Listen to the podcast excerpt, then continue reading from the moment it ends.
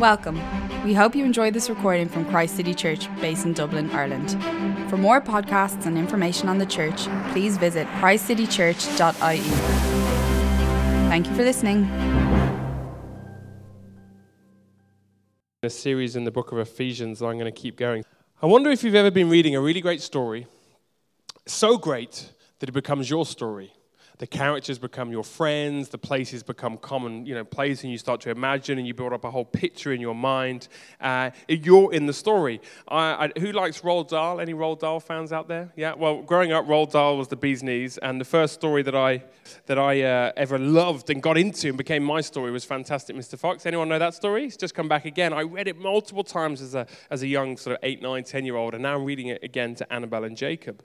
And I can imagine myself as a fox going into Bunce and Bean and Boggis's, you know, farms to, to, to raid their chickens, you know, if you know the story. But the whole idea is that some stories are so good that they become your story.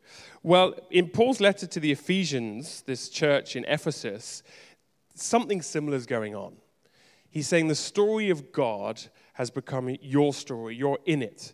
So in chapters 1 to 3, he's been outlining what God has done in Christ to make us new people not just individually, but corporately. We're, we, have been made alive, we've been brought into this new community, this new society on earth, the church. And then in chapters four to six, Paul moves from our story, uh, from God's story to our story. And uh, he says in chapter 4, verse 1, you haven't got it on the handout, but it's a key verse in the book, like the first three chapters and then the, the hinge verse from God's story to your story. As a prisoner of the Lord, then, Paul's writing from prison.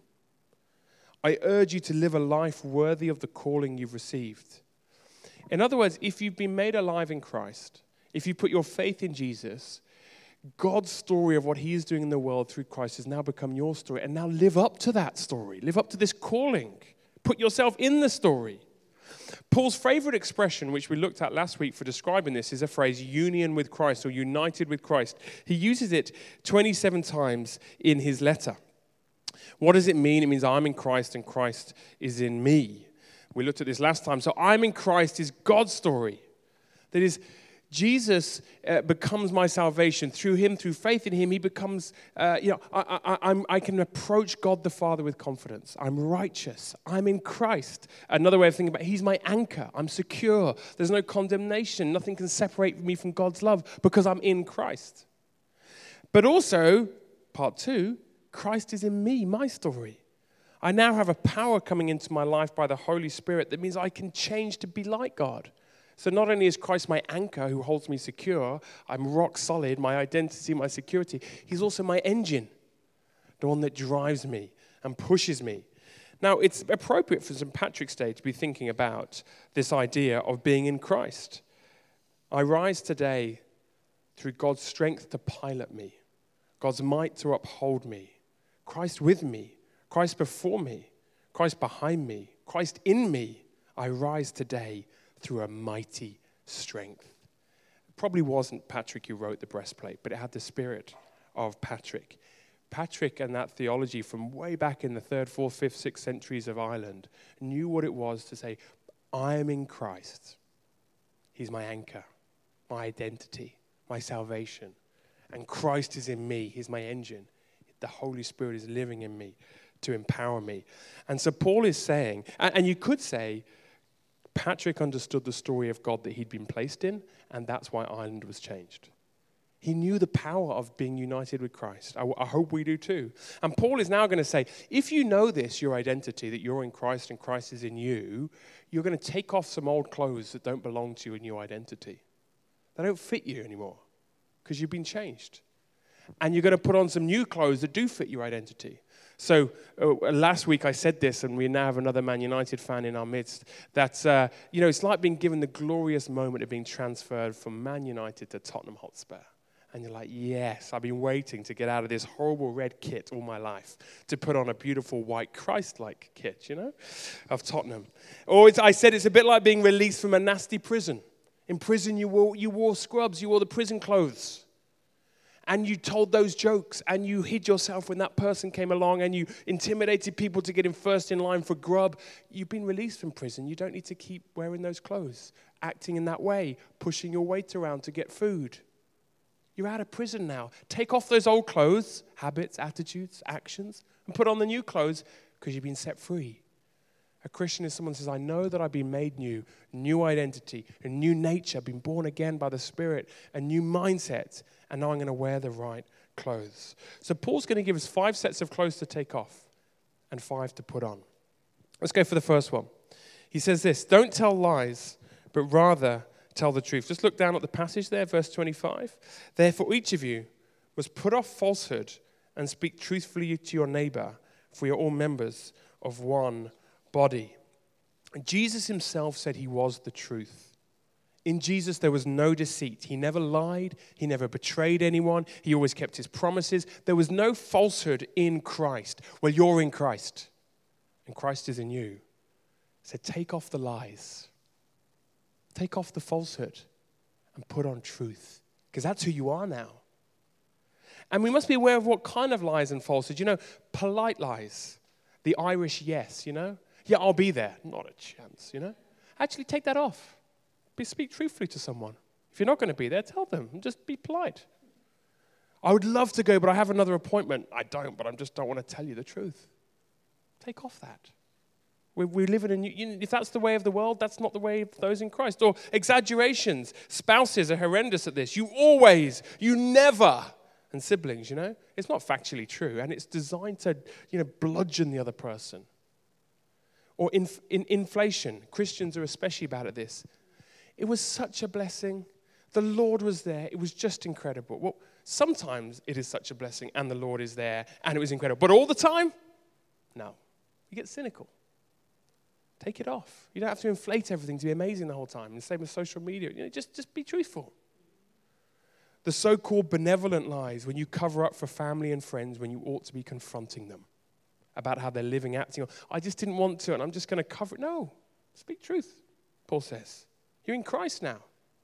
Or the business lies for those who are in business, overselling a product or service, covering up the weaknesses of your product and service, making exaggerated claims against your competitors that you don't have warrant for. Paul says, don't act the way in the world. Take that off.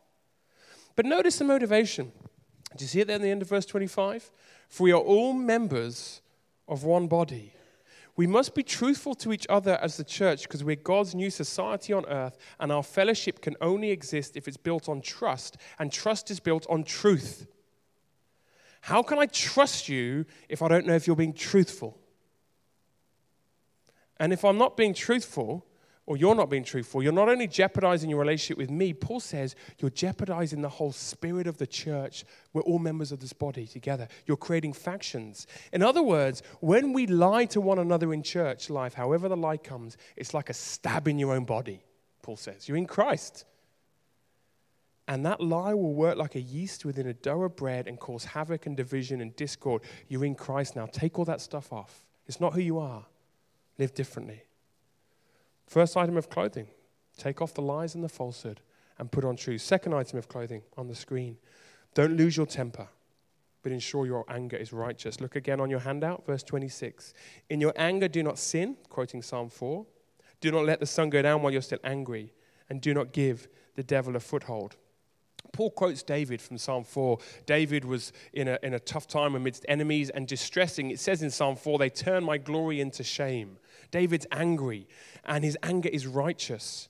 But he prays that he might not sin, and he says, May I be silent.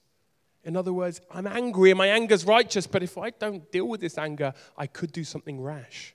And so a better translation on the screen is be angry and do not sin. That's actually more accurate to the original Greek. David was right to be angry. His enemies were defaming God, abusing him. The right response to injustice, cruelty, deception, evil, lies, and abuse is anger. Righteous anger. God himself gets angry. Jesus got angry at the stubborn hearts of the Pharisees. For example, someone in church might hurt you or offend you or act in a way deserving of anger.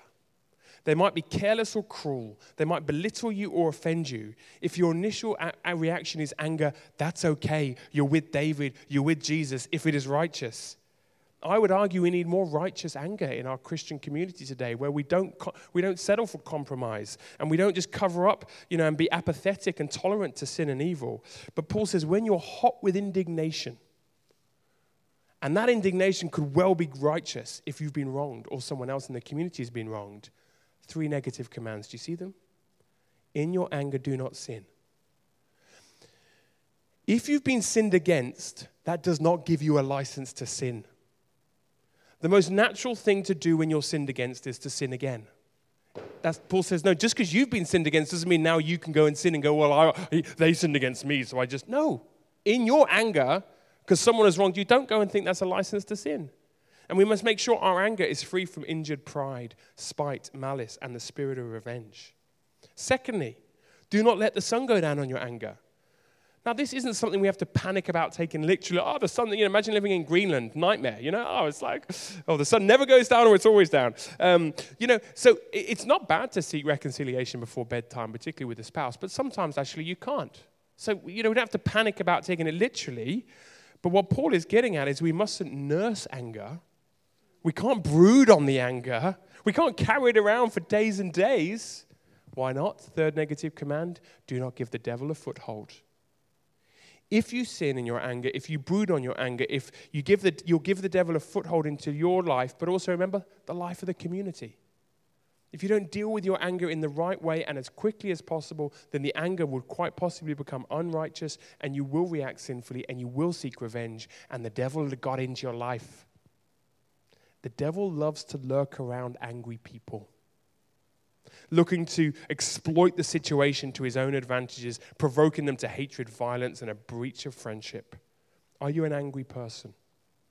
Is there anger beneath the surface? Maybe it's righteous anger. But here, Paul's three negative things do not sin, do not let the sun go down, and do not give the devil a foothold. Later in verse 32, he's going to give the positive. Look at it down there. Instead of anger, be kind and compassionate to one another forgiving each other, just as Christ God forgave you. So, even when our anger is righteous and just, even when hot indignation grips our heart out of holiness, we now need to learn to deal with the anger so we can be kind and compassionate and forgiving to the other person. Why? Because you're in Christ now, and Christ in God forgave you. You're in Christ, that's who you are. So, even if you're right, don't stand on your rights, forgive. Do you remember the famous quote from Nelson Mandela? 27 years in a South African prison. Walks out. What does he say? As I walked out of the door towards the gate that would lead to my freedom, I knew if I didn't leave my bitterness and hatred behind, I'd still be in prison. Don't give the devil a foothold. He had to work through that anger, he had to forgive. I wonder if you've heard of the illustration, I've used it before here. You're a rhino or a hedgehog. How do you react to being hurt? How do you react to conflict? Rhinos come barging through, retaliate, shout, and hurt back in the most obvious way, and everyone goes, "There's a you know bull in a china shop" type thing. Hedgehogs retreat and curl up and get prickly, and they distance themselves through passive-aggressive behavior from the opponent. Which do you tend towards? Are you a rhino when you get hurt, or there's discord, or are you a hedgehog? If you're married, have you worked out how you deal with that? Early on in our marriage, without any malice or spite, I did something that really hurt Leanne and didn't honor her, didn't honor our marriage. And uh, I remember coming home, and she was, uh, yeah, I knew it was going to be horrendous. And, and we'd sort of both worked out what had happened, and I'd been so careless. And uh, I came home, and she couldn't look at me. And she literally was turning her eyes. She was on the sofa, and she'd obviously been sat there for quite a while. And she's, you know, like a hedgehog like this, you know. And I was saying, I'm sorry. And, and she couldn't look at me, and she was, you know, so hardened to me. And I, I tried to say sorry, and eventually she was good. She put into practice verse 32 be kind and compassionate to one another, forgive each other, and she forgave me. But that forgiveness didn't come cheaply. Leanne was sobbing and howling for five or ten minutes on the sofa, like absorbing that pain to forgive me. We've all got the tendency to be a hedgehog or a rhino. Paul says, Do you know how to deal with your anger when you're hurt? Don't sin. Don't let the sun go down. Don't give the devil a foothold and forgive. Why? Because Christ, you're in Christ and he forgave you. Others of us are not like the hedgehog who goes prickly, but we come out with volatile anger and we create more damage. Paul says, don't be, an, don't be a rhino, don't be a hedgehog, deal with your anger. And that means forgiveness. In, in Matthew 5 and Matthew 18, Jesus fascinatingly gives two different commands. In Matthew 5, he says, You're going to worship God. You know, you come into church one day and you know that uh, you, you have wronged someone else. He says, Don't come to the altar and offer your gift. Go and seek them out. In Matthew 18, Peter's like, Well, how much should I forgive then? You know, if they've wronged me. And he says, Keep forgiving. In other words, whether you've been wronged or someone has wronged you, uh, whether you've been wronged or you've wronged someone else, it's always your move to go and seek re- reconciliation. You never have any justification to stand on your rights and go, hmm. Jesus says, if you've wronged them or they've wronged you, go and seek reconciliation. Do not let the sun go down on your anger. Don't give the devil a foothold. Why? Because we're all members of Christ. We're in Christ. It's you who you are now. Why? Because you're in Christ and He forgave you. It's your identity. Take off the old clothes and put on the new. Third, don't steal, rather work and give. Look down on the sheets there, verse 28. Anyone who's been stealing must steal no longer, but must work, doing something useful with their own hands, that they may have something to share with those in need. So, don't steal was the eighth commandment of Moses. It's still very applicable today, not just people's money and possessions, but what we owe the government taxes, you know, custom dodges, all that stuff. No, we have to not steal in any area of life. Or employees who make personal gain, you know, unfair personal gain or, or exaggerated personal gain through personal, you know, for business expenses or businesses that then tread on their employees and rob them of their, you know, in a different way by asking them to work too much. But you see what Paul says next? He says he's talking much more than just, you know, don't steal. Not talking less than that. But he says, so you might give. He's talking about a whole lot more than just the negative prohibition. He's talking about the positive. Do you see that work so you can give? I've come, across, I've come across this time and time again in church life where people come to sponge off the church community whether in money or time or emotional energy or friendship, and they take things from the church like a thief. No intention of giving anything back. They've just come to take. They don't contribute, and then they're off. Paul says you've got a new identity in Christ. Don't come to church as a burglar, but come as a benefactor. Come to give. Come to contribute. Come with commitment, going, yeah, the church is committing to me by being this, so I'm going to commit to the church in money, time, emotional energy, service, friendship, prayer. Do something useful, Paul says, so you could benefit others. Is it just about you, or are you going to benefit others? Take off the old clothes, which is, well, what can I get out of it? Put on the new clothes. How can I become a benefactor and bless and give? Four, bit of clothing. Don't use your mouth for evil, rather for good. Verse 29. I think this is the best verse in the whole Bible on the tongue. I encourage you to put it to memory.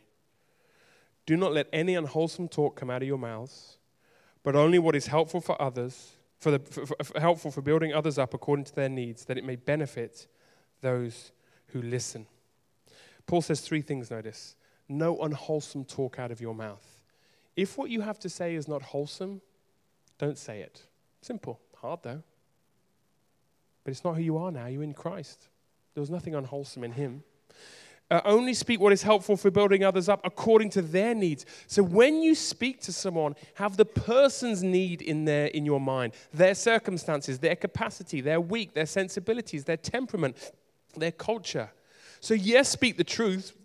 Chapter 4, 15, speak the truth in love, but do it for their needs rather than your desire to get the truth across. According to their needs. And then the third one, so that, you know, wholesome talk, only what is helpful, that it may benefit those who listen. Again, the other person is in your mind. Does what I say lift up or push down? Instill fear or faith? Bring anxiety or comfort? Uh, Paul wants us to speak this truth in love when we will have to challenge people. But we challenge people for their benefit, not ours. We've got them in mind. That's why we are doing it. Which means we won't be irritable and impatient. It means we can be assertive without being self assertive. Because it's not about you, it's about the other person. Now, I want to say something about gossiping and complaining. Paul wants us to speak the truth, but he also doesn't want us to slander, verse 31. We must be open to challenge and evaluation and constructive criticism, of course, in our community and our lives. But there's a fine line between that and gossiping and complaining, isn't there? Gossip seeks to push another person down whilst at the same time pushing yourself up. It's not about the other person, it's about you. Gossip seeks to exclude someone else while making sure you're included within that circle that you're speaking to. Complaining is talking about a problem without being willing to see that you two are part of the problem or you two committing to being part of the solution. It's just complaining is seeking to vent something to get it off your chest rather than to benefit others. Both gossip and complaining seek to undermine the listener's respect and love for the person being spoken about. In other words, it's not wholesome, it's not about their needs, it doesn't benefit others, it's about you. I wonder can you distinguish between gossip and non slanderous evaluation? Are you able to distinguish between complaining and constructive criticism? You're you in Christ now? Take off the old. Everyone in the world gossips and complains, not, not those in Christ. Take it off. You've got a new story. Live in the new story. Five, don't be unkind or bitter, but rather kind and loving. Verse 31. Get rid of all bitterness, rage, anger, brawling, and slander, along with every form of malice. Be kind and compassionate to one another, forgiving each other, just as Christ God forgave you. So, Paul lists six unpleasant attitudes and actions that they're to put away bitterness, which is that sour spirit, you know, that com- people that complain the whole time. So it's just bitterness in their life. Is that you? Take it off. Rage, that's the rhino, that volatile hostility. Take it off. Anger, and the word here is that more settled and sullen hostility, the hedgehog, who's just prickly brawling, which is sort of quarreling, fighting, and shouting, slander, speaking evil of others, defaming them, destroying their reputations behind their back, the gossip, the complainer, and every form of malice, anything that's got you know, malicious motives, get rid of it. Instead, Paul talks about three clothings to put on kindness, compassion, and forgiveness. You're in Christ now. Live as someone in Christ. You have a new identity, a new nature, a new mindset. Wear the right clothes. You've been transferred from Spot, Tottenham to Spurs. I know the analogy is running dry.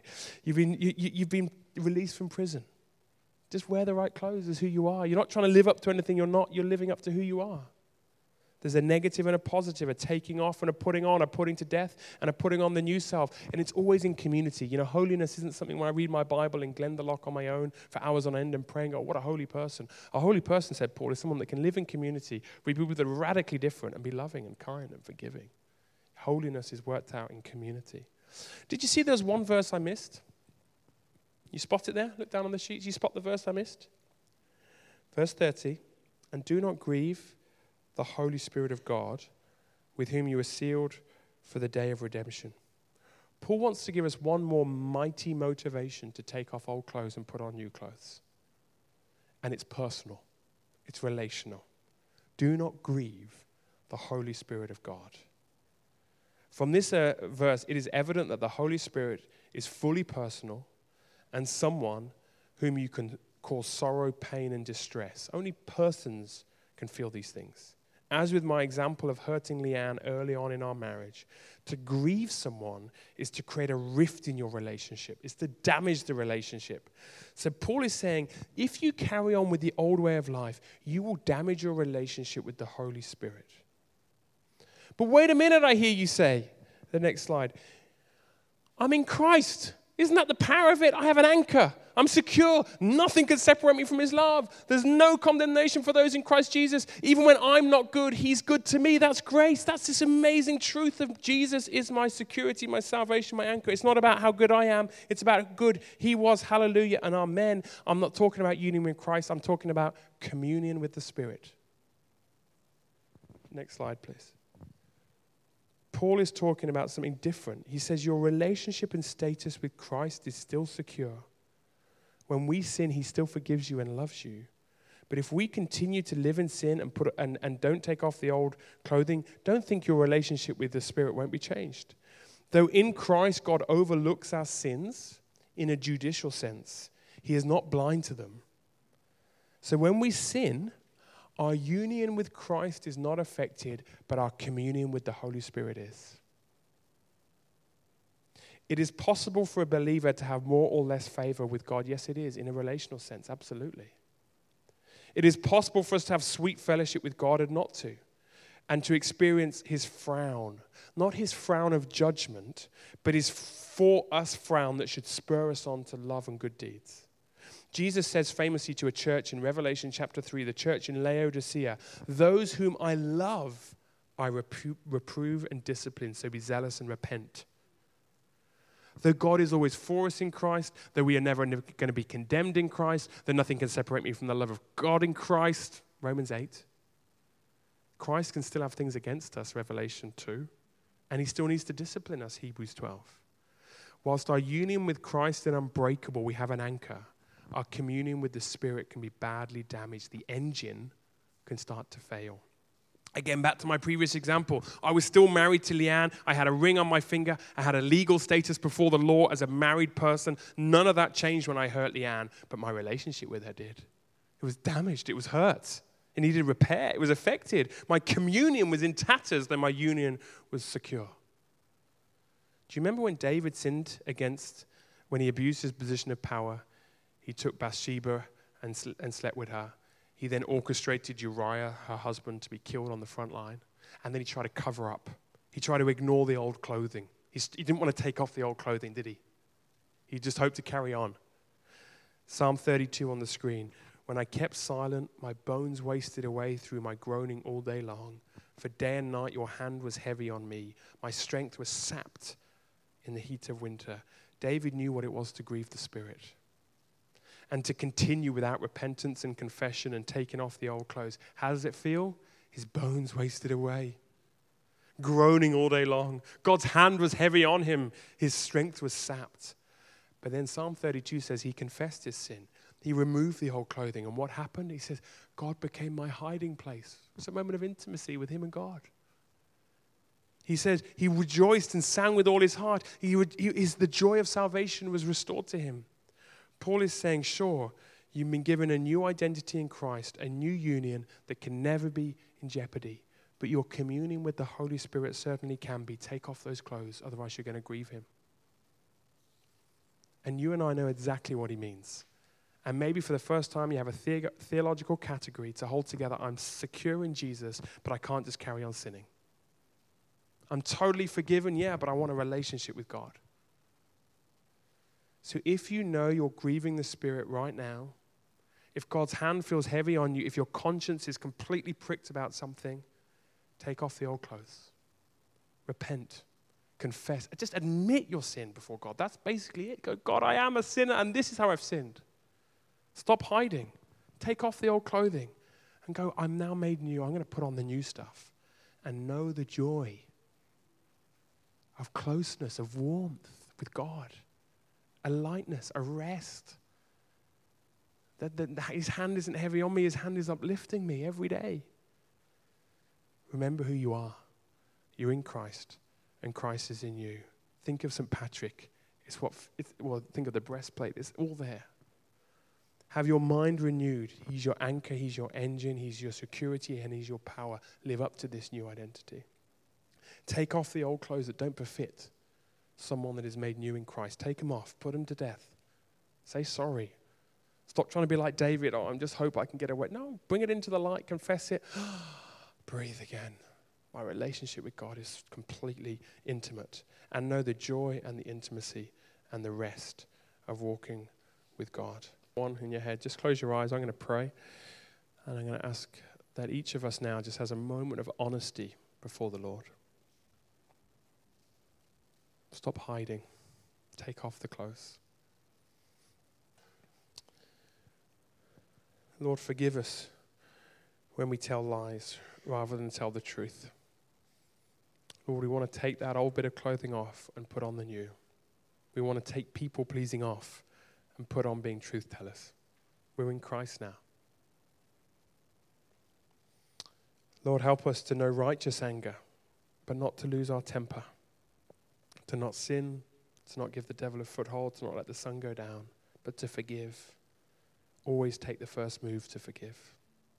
Because you forgave us in Christ, and we're in Christ now. That's who we are.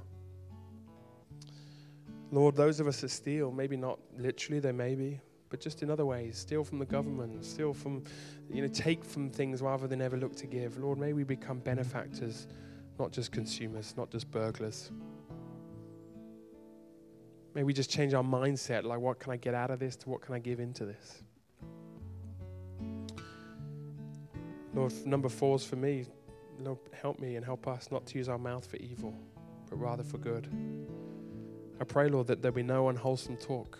That Christ City Church be a place where gossip and complaining are stamped out because we're in Christ. It's not who we are. That we, yes, we can have constructive criticism. Yes, we can have honest evaluation, but it's never slanderous. It's never to push someone else down. It's never to boost ourselves. It's never just to get something off our chest. And that we'd always think of the other person, how we can benefit those that are listening. Their capacity, their sensibilities, their culture, their background, their week, their day. And Lord, change us that we be, wouldn't carry around any bitterness, but would be kind and forgiving. I thank you, Lord, that this isn't about us trying harder. It's about us allowing your Spirit to work in us to do all these things. But we do need to put things to death by your Spirit, and we do need to put on the clothes. And I pray today would be a hopeful message for us all, because it's not this moment of we can't do it. It's actually, Paul expects the church to be able to do this through the Spirit. He's not saying this to push him down and go, oh, you're hopeless. He's saying, no, you can do this because you're in Christ. So, Lord, may we know a closeness with the Holy Spirit as our engine, the one that empowers us and lifts us and goes before us. And where we feel weak, where we feel like failures, we thank you that you've forgiven us. And we thank you that you supply what we need when we lack. And Lord, even as we sing, just set us free from the prison and maybe wear the right clothes as we come out free. In Jesus' name, amen.